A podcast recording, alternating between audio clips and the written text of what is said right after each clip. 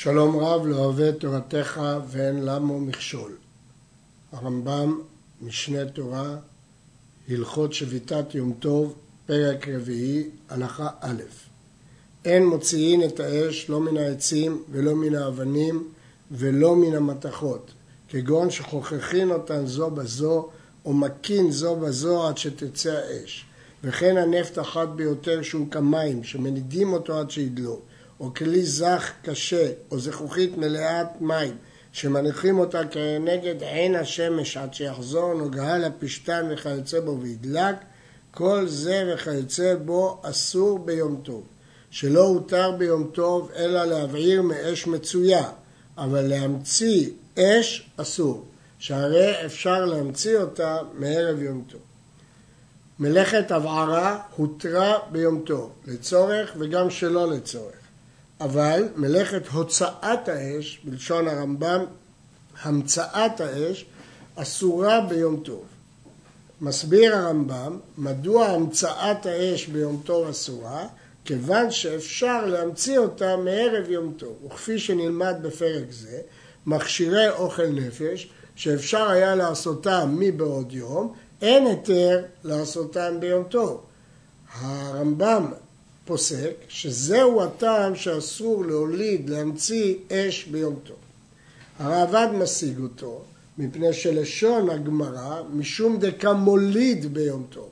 משמע שהאיסור משום נולד. מה פירוש משום נולד? יש שהבינו שזה כמו ביצה שנולדה ביום טוב, אבל על זה המגיד משנה מקשה שהרי כאן לא האוכל נולד, האש נולדה. ולכן מסבירים המפרשים כמוליד זה דומה למלאכה שבורא דבר חדש ביום טוב.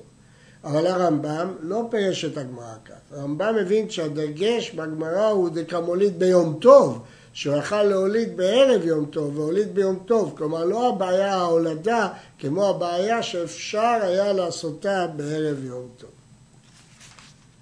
אף על פי שהותרה הבערה ביום טוב שלא לצורך, אסור לכבות את האש, אפילו הובערה לצורך אכילה, שהכיבוי מלאכה ואין בו צורך אכילה כלל. וכשם שאין מכבין את האש, כך אין מכבין את הנר, ואם קיבל לוקה כמו שהרג או בנה. כיבוי לא הותר ביום טוב, למרות שהיינו יכולים לטעון שאם לא תתיר לו לכבות, הוא יימנע משמחת יום טוב ולא ידליק, אבל כאן זאת מלאכה, והשיקול הזה לא מתיר מלאכת כיבוי. ולכן למרות שהבהרה הותרה אפילו שלא לצורך, אבל כיבוי אסור אפילו לצורך, אה, אפילו הובערה לצורך אכילה.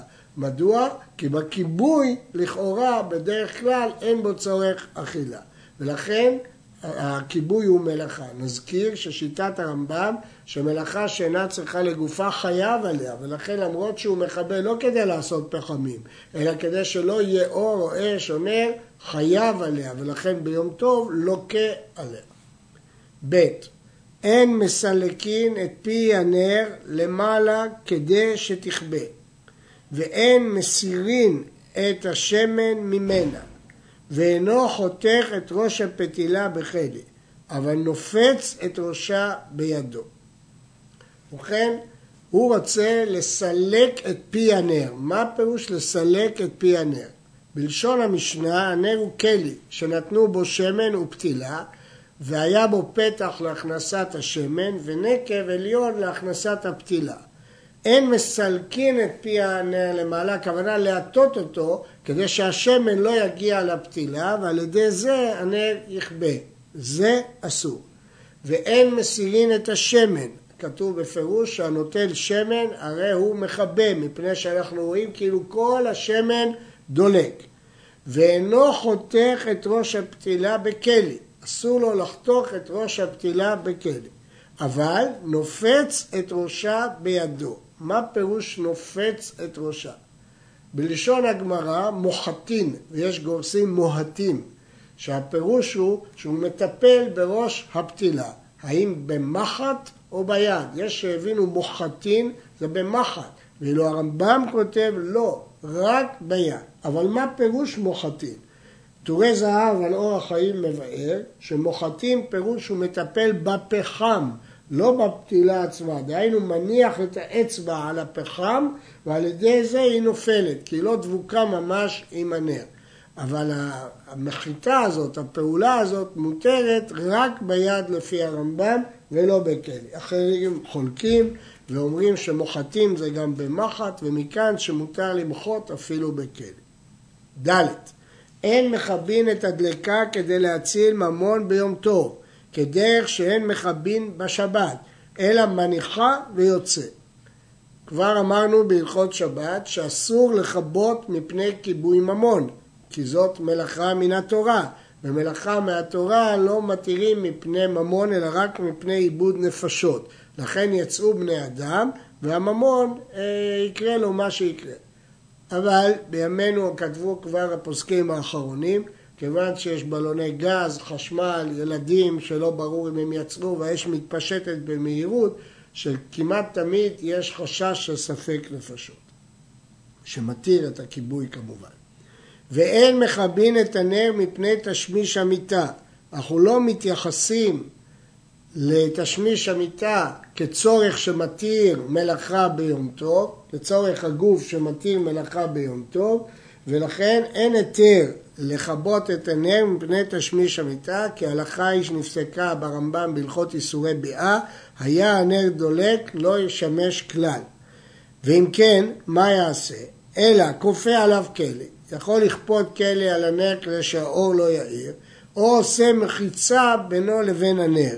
יש לשים לב מחיצה כדי שלא תהיה בעיה של מחיצה מטרת, של בונה, שזה דיון בפוסקים. הרמב"ם כותב שיכול לעשות מחיצה לאור הנר, כדי שהנר לא יאיר עליו, או מוציאו לבית אחר. הרי אין איסור טלטול נר ביום טוב, יכול לטלטל את הנר לחדר אחר. ואם אינו יכול לעשות אחת מכל אלה, הרי זה אסור לכבות ואסור לשמש, עד שתכבה מאליה. ה. Hey, מותר לטלטל את הנר והוא דלוק, ואין גוזרים שמא יכבה. ביום טוב, הרי הבערה מותרת, ולכן פשיטה שמותר לטלטל נר דולק, כי אין איסור הבערה, אלא מה נאמר, אולי נחשוש שמא יכבה, והרי יש איסור כיבוי ביום טוב, לוקים על כך. התשובה היא, לא גזרו חכמים. ואסור להניח את הנר על גבי הדקל וכיוצא בו ביום טוב. שמא יבוא להשתמש במחובר ביום טוב.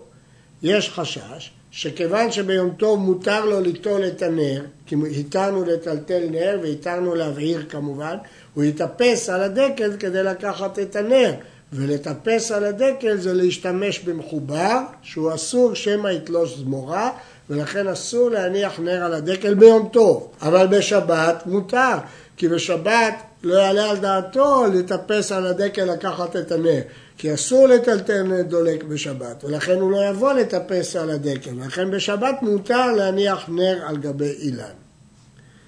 ו. אין מעשנין בקיטורת ביום טוב. לא מניחים מיני בשמים על גבי גחלים. מדוע? מפני שהוא מכבה. מיד כשהוא מניח, החלק העליון של הגחלים כבה. ואפילו להריח בה. גם אם המטרה להריח, אנחנו לא מתייחסים לזה כצורך כל נפש כמו אכילה ומתירים את זה, אלא אומרים שזה אסור. הריח לא נחשב פה כצורך אוכל נפש. מכאן הפוסקים האחרונים, האחרונים דנו בעישון טבק, האם זה נחשב כאוכל נפש, בימינו כבר קבעו הרבה פוסקים על פי הרופאים שבכלל הדבר אסור מטעמי רפואה. אין צריך לומר לגבי גמר את הבית ואת הכלים שהוא אסור. הוא רוצה להניח בשמים על גבי גחלים כדי להבליע ריח טוב בקירות הבית או בבגדים, ודאי שזה לא אוכל נפש, ודאי שזה אסור מאותה סיבה כי הוא מכבה את הגחלים. ומותר לעשן תחת הפירות כדי שיכשרו לאכילה, כמו שמותר לצלות בשר על האש. כמו שמותר לצלות בשר על האש למרות שחלק מהגחלים קווים כשמניחים עליהם את הבשר, כיוון שזה צורך אוכל נפש, זה בעצמו צורך אכילה. אז גם מותר לעשן, למשל נקניק מעושן או אוכל שאפשר להכשיר אותו לאכילה על ידי עישון, מותר להניח אותו על הגחלים, למרות שחלק מהגחלים יחמו, כי זה צורך אוכל נפש ממש. ולכן יש שבאו לומר, מה הדין להנמיך אש כדי שהאוכל לא יישרף? האם גם בזה לדון צורך אוכל נפש ממש, כשהכיבוי הוא ממש לצורך האכילה. ראינו פה שכשהכיבוי הוא ממש לצורך האכילה, זה מותר. הוא ממתקין את החרדל בגחלת של מתכת, אבל לא בגחלת של עץ. היה חרדל חריף והיה נהוג למתק אותו על ידי האור, מניחים אותו על גחלת. אז מתיר הרמב"ם בגחלת של מתכת, שהאיסור של כיבוי בה הוא רק מדי רבנן, אבל לא על עץ. למה? כדי שלא תתעשן הקדרה או הבית. אה, סליחה, אבל לא מגחלת של עץ מפני שהוא מכבה. כפי שכבר ביארנו, הנחת החרדל על הגחלת תכבה אותו. שואלים כל המפרשים, מדוע זה אסור? הרי זה אוכל נפש ממש. כמו שהתרנו לצלות בשר על גחלים, מדוע לא התרנו לנתק את החרדל בגחלת של עץ, אפילו שזאת מלאכה. השאלה הזאת היא שאלה, אה, אלא אם כן נאמר שאין חילוק בין עץ למתכת לגבי מיתוק החרדל, וכיוון שאפשר לעשות אותו בצורה שלא תהיה אה, מלאכה, לא התירו מלאכה, אבל הדבר צריך עיון. ואין מכבים את העץ כדי שלא תתעשן הקדרה או הבית. יש לו חשש שהעשן מפריע לקירות הבית, משחיר אותם, ולכן הוא רוצה לכבות. אסור, כי כיבוי מלאכה דאורייתא ואין שום היתר מפני הסיבות הללו. הלכה ז' אין הופכין במפוח ביום טוב כדי שלא יעשה כדרך שהאומנים עושים. אבל נובחים בשפופרת. הוא רוצה ללבות את האש, מותר ללבות את האש ביום טוב. זאת הבערה שהותרה לצורך אוכל נפש, אבל לא להשתמש בכלי מקצועי של מפוח זירוף דין דחול, אלא בשפופרת. אין עושים פחמין ואין גודלין את הפתילה ולא מהבהבין אותה ולא חותכים אותה לשניים בכלי. כל הבעיות הללו הם מצד מתקן כלי. הוא מכין פחמים, גודל פתילות, חותך אותה לשניים, מהבהב אותם כדי שתדלק יפה, זה תיקון כלי, לא התירו ביום טוב. כמובן את כל אלה אפשר היה לעשות אתמול. אבל ממעכה ביד ושורה אותה בשמן, ומניח אותה בין שני נרות ומדליק באמצע, ונמצאת הפתילה נחלקת בפי שני נרות. זה לא תיקון ממש, זה לא תיקון כלי, זה בצורה אה, שונה, ולכן את זה התירו חכמים.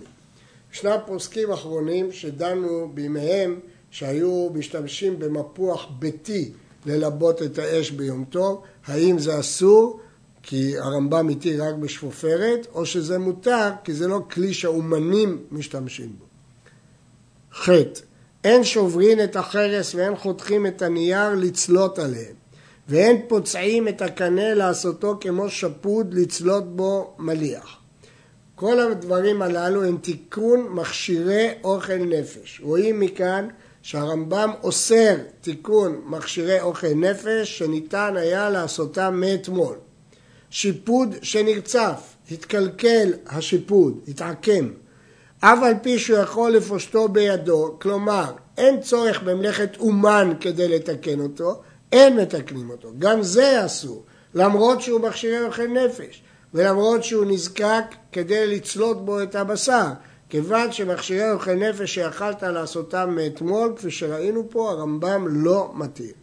שני כלים שהם מחוברים בתחילת עשייתם, כגון שני נרות או שני כוסות, אין פוחתים אותם משניים, מפני שהוא כמתקן כלים.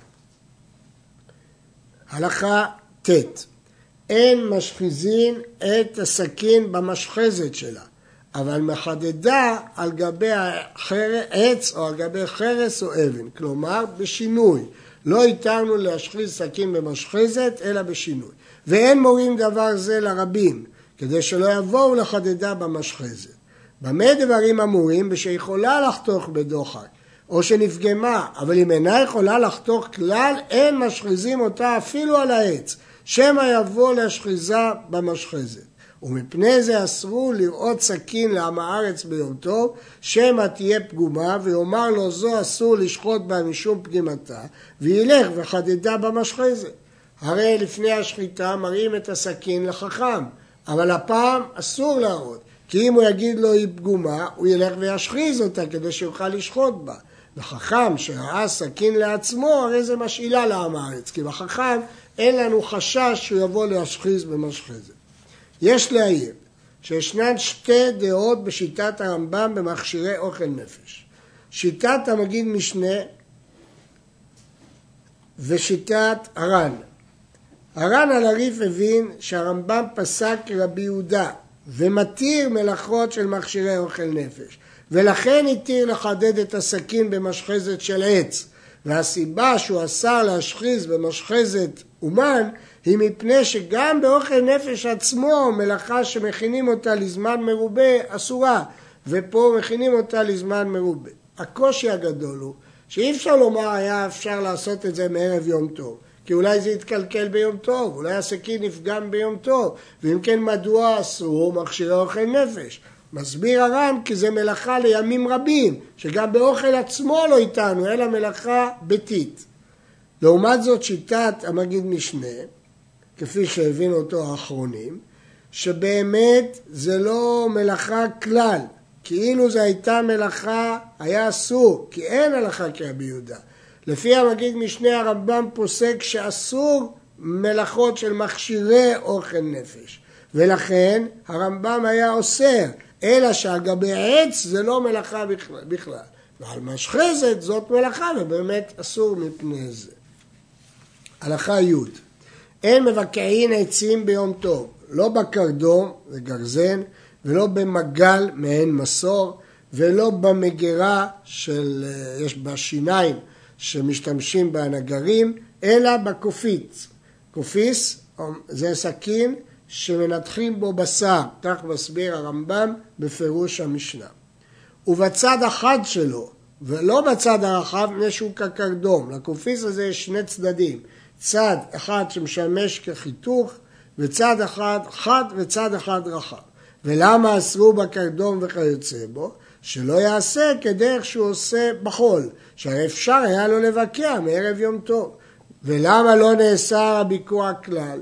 מפני שאפשר שיפגע עץ עבה ולא יכול להבעירו וימנע לבשל. לפיכך התירו לבקע בשינוי. וכל הדברים הדומים לזה, מזה הטעם התירו מה שהתירו ואסרו מה שאסרו. נסביר את הדברים. אדם זקוק להעביר אש, הבערה הותרה ביום טוב. כדי להעביר אש הוא זקוק לעצים, אבל הגזעים הם גדולים, הוא רוצה לבקע אותם לחתיכות קטנות, הוא זקוק לזה כדי להבעיר. התירו בשינוי. מסביר הרמב"ם, מדוע התירו בשינוי? להתיר ממש לא התירו, כי אפשר לעשות את זה מבעוד יום. ומכשירי אוכל נפש, שאפשר לעשות אותם מבעוד יום, לא התירו. ובשינוי כן התירו, ואם תשאל מדוע, הרי זה מכשירי אוכל נפש, מדוע התירו אותם בשינוי? תשובת הרמב"ם, כי אם לא תתיר לו בשינוי, הוא יימנע משמחת יום טוב. הרעב"ד חולק, וסובר שטעם ההיתר הוא מפני שפוסקים כרבי יהודה, שמתיר במלאכות אוכל נפש.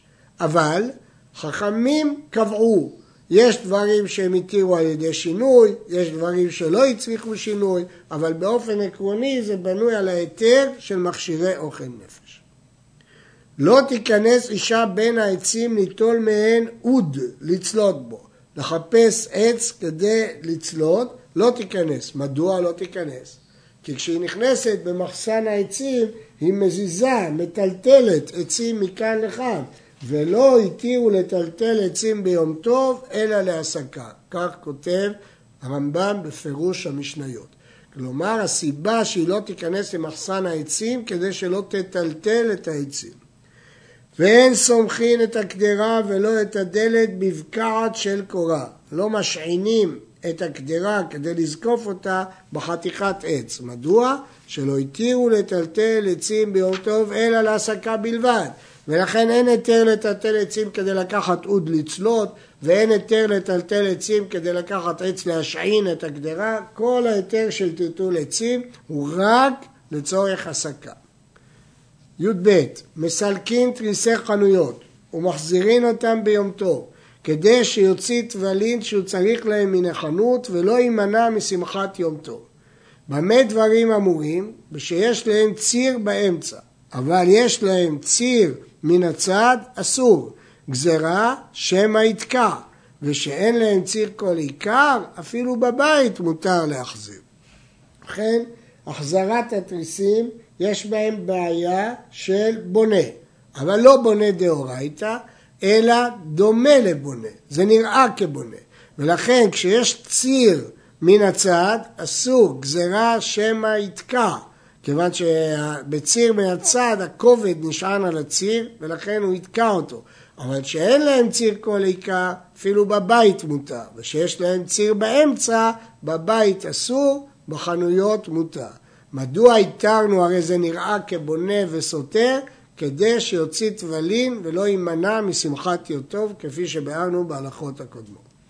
כלים שהם מפוצלים, דהיינו מתפרקים, כגון מנורה של חוליות שמורכבת מחוליות שונות, וכיסא ושולחן שהם חתיכות חתיכות, מעמידים אותם ביום טוב, מותר להרכיב כלי ביום טוב, והוא שלא יתקע. ולמה מותר? לפי שאין בניין בכלים. שיטת הרמב"ם שלבנות כלי שלם יש בניין בכלים, אבל להרכיב כלי מפורק אין בניין בכלים. אבל צריך להיזהר שלא יתקע. אבנים של בית הכיסא מותר לצדדם ביום טוב, בניין הארעי הוא ומשום כבודו לא גזרו. כיוון שכל האיסור זה רק בניין הארעי, אז לכן לא גזרו, משום כבוד הבריות. העושה מדורה ביום טוב, כשהוא עורך העצים אינו מניח זה על גבי זה עד שיסדר המערכה, מפני שנראה כבונה, אבל פי שהוא בניין ארעי אסור, כי מה שהתרנו בהלכה הקודמת בניין ארעי זה רק בשביל כבוד הבריות, כאן שאין כבוד הבריות לא איתנו בעניין הרע, אלא או שהופך העצים בערבוב, או עורך בשינוי כיצד מניח עץ למעלה ומניח אחר תחתיו ואחר תחתיו עד שהוא מגיע לארץ, או שהוא לא מונה צורה של מבנה בכלל, ואם הוא רוצה שזה צורה של מבנה צריך לעשות אותו בשינוי. גם ההלכה הבאה דומה להלכה זו. וכן הקדרה אוחז אותה ומכניס האבנים תחתיה, אבל לא יניחנה על גבי אבנים. וכן המיטה אוחז הקרשים למעלה ומכניס הרגליים תחתיהם. אפילו הביצים לא יעמיד אותה שורה על גבי שורה עד שיעמדו כמו מגדל, אלא ישנה ויתחיל מלמעלה למטה, וכן כל כיוצא בזה צריך שינוי. מסקנת הדברים, גם בניין ארעי צריך שינוי. יש אה, דעות בפוסקים שבניין הארעי זה רק אם הוא צריך את האוויר שתחתיו, הוא משתמש באוויר בתחתיו. אבל שואלים עליהם מכאן, הרי בביצים הוא לא צריך את האוויר שתחתיהם, ובכל זאת הרמב"ם עשה. מסירים זבובים הנתלים בבהמה. איך מסירים אותם? על ידי כלים חדים, אף על פי שהם עושים חבורה, למרות שהם יוצרים פצע. ואין מיילדין את הבהמה ביום טוב, אבל מסעדים. כיצד? אוחז בוולד שלא ייפול לארץ ונופח לו בחותמו ונותן דת לתוך פיו. הייתה בהמה טהורה ויחקה את הוולד, מותר לזלף משלייתה עליו וליתן בול של מלח ברחמה כדי שתרחם עליו. אבל הטמאה אסור לעשות כן, לפי שאינה צריכה. בהמה טהורה לפעמים היא מרחקת את הוולד ולכן התירו משום צער בעלי חיים לזלף עליו ולתת מלח שאלה אמצעים שיגרמו שיתרחם עליו. אבל בהמה טמאה היא בדרך כלל לא מרחיקה את הוולד, ואם היא מרחיקה היא כבר לא מקרבת אותו בשום אופן, ולכן שמה לא התירו. כל זה התירו משום צער בעלי חיים. כלי שנטמע מערב יום טוב, אין מטבילים אותו ביום טוב. גזרה, שמא ישה אותו בטומאתו. אנחנו חוששים שאם נתיר לו להטביל ביום טוב, הוא ישאיר כלים טמאים וישהה אותם. ואם היה צריך להטביל מים שבו, להשיק מים שבתוך הכלי, מטביל את הכלי במימה ואינו חושש. אז דרך אגב, הוא מטביל גם את הכלי. כלי שהיה טהור לתרומה ורצה להטבילו לקודש, שזה רק עלייה בדרגה, כי הדרגה של קודש היא יותר גבוהה משל תרומה וצריך עוד טבילה, מותר להטבילו. וכן כיוצא בזה מטבילות שאר המעלות. יש להדגיש מה הדין בכלי שנקנה מגוי. כותב הרשב"א שאין להשתמש בהרמה זו להטביל על ידי מים, מכיוון שזה ממש תיקון כלי. כלי שנטמע ביום טוב, מטבילים אותו ביום טוב, כי אי אפשר היה לעשות את זה מאתמול. נטמע הכלי במשכין טמאין שהם ולד הטומאה מערב יום טוב, מטבילים אותו ביום טוב, לפי שהוא טהור מהתורה כמו שהתבהר במקומו. אם כן, שני היתרים. האחד, כשהוא נטמע ביום טוב, אז אי אפשר היה לעשות מבערב, אז כל הטעם של הגזרה בהלכה הקודמת שהוא ישהה אותו לא קיים, כי הוא לא היה טמא מבעוד יום. שנית, דבר שהוא טהור מן התורה, כפי שנלמד בהלכות אבות הטומאות, ורק מדרבנן הוא טמא, התירו להטביל. ומדלים בדלין טמא והוא טהור מאליו. נדע שאין לה בגדים להחליף, מערמת וטובלת בבגדים. יש פה שתי הערמות, לקחת דלי טמא ולהדלות בו מים, ואז הוא נטהר. וכן נדע שאין לה בגדים להחליף, מערמת וטובלת בבגדיה, ואז גם הבגדים יהיו מותרים. הלכה י"ט דברים רבים אסרו ביום טוב משום גזירת מקח וממכר. כיצד? אין פוסקים דמים כתחילה על הבהמה ביום טוב, אלא מביא שתי בהמות שוות זו לזו, ושוחטין את אחת מהן ומחלקים ביניהן, ולמחר יודעים כמה דמי שנייה, וכל אחד ואחד נותן דמי חלקו. וכשהן מחלקים ביניהם לא יאמר זה אני בסלע ואתה בשתיים, שאין מזכירים שם דמים, אלא זה נוטל שליש וזה רביע. ובכן, כיוון שיש גזרת מקח וממכר ביום טוב כמו בשבת, לכן למרות שמותר לשחוט בהמה ביום טוב, אבל לא פוסקים דמים ולא מזכירים שם דמים. אלא מביאים שתי בהמות שוות, שוחטים, ואז למחר ידעו בדיוק את הדמים. כשהן מחלקים, לא ישקלו במאזניים, שהן משגיחים בכף מאזניים כל עיקר, כי זה דרך מסחר.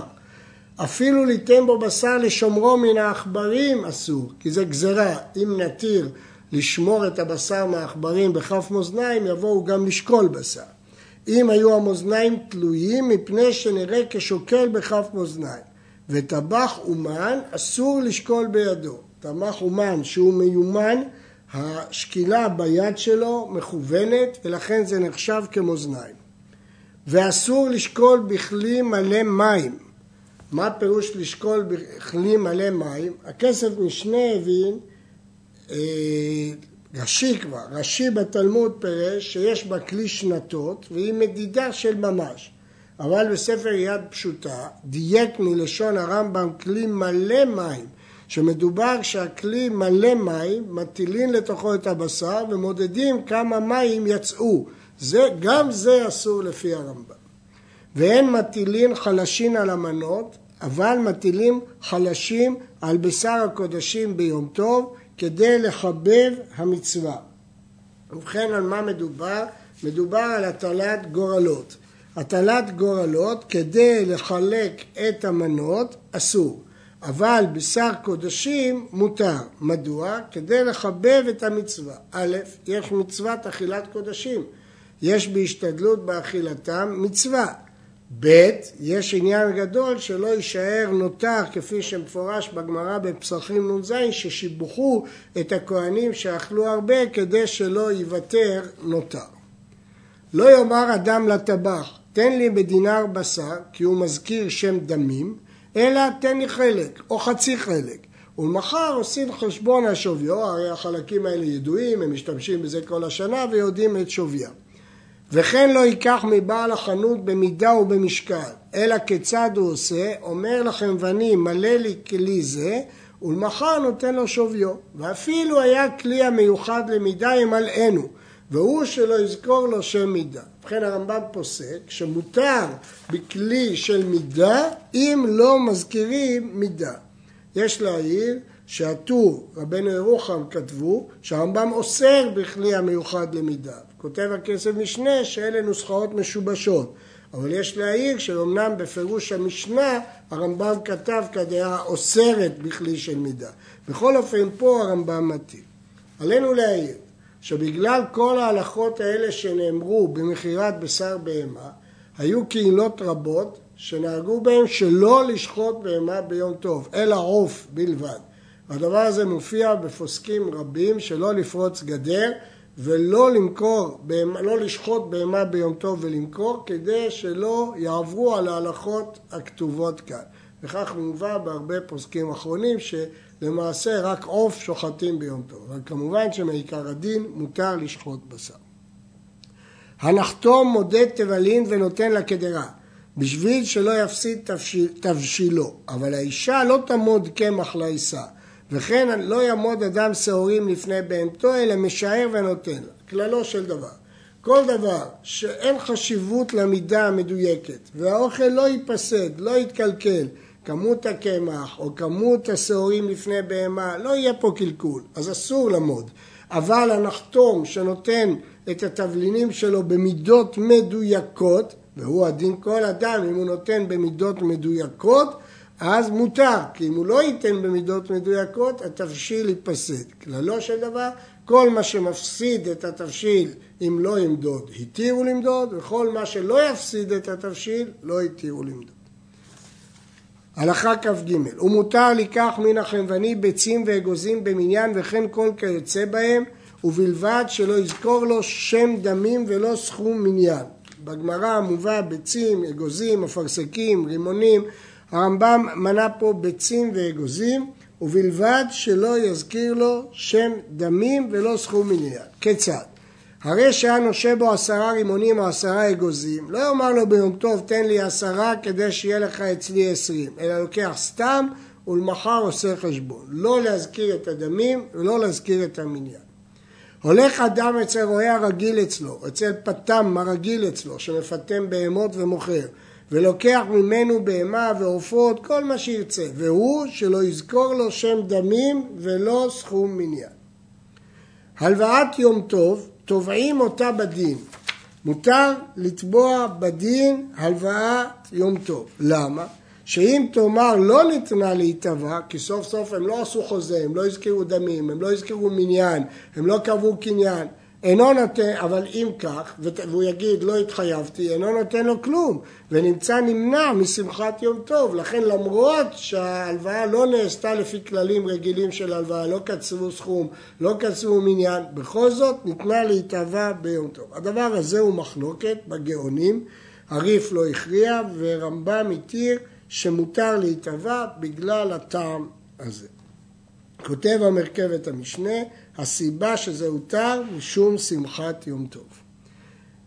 כ"ו, אף על פי שהם מגביהים תרומה ומעשרות ביום טוב, בש... כשבת, כמו שבשבת אסור להגביה תרומה ומעשרות גם ביום טוב אסור, אם היו לו תרומות ומעשרות שהגביהן מאמש, הרי זה מוליכן לכהן ביום טוב. ואין צריך לומר חלה או זרוע או חיים וקיבה שמוליכן לכהן ביום טוב.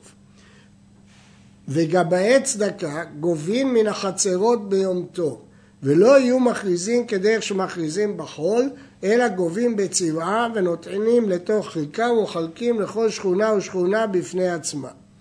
הרמב"ם כתב בהלכות מתנות עניים שכל עיר שיש בה ישראל, יש שם גבאי צדקה ידועים ונאמנים שמחזרים על העם לגבות צדקה. הרמב"ם כותב שם שיש שני סוגי גבייה, גבייה של מעות אחת לשבוע וגבייה של מזון בכל יום שמחלקים לעניים. מסתבר שהרמב"ם מדבר פה על גביית המזון, למרות שהוא לא אומר את זה בפירוש, והוא כותב שגובים מן החצרת ביום טוב, אבל בלי הכרזה, ומחלקים בצנעה לכל שכונה ושכונה בפני עצמה.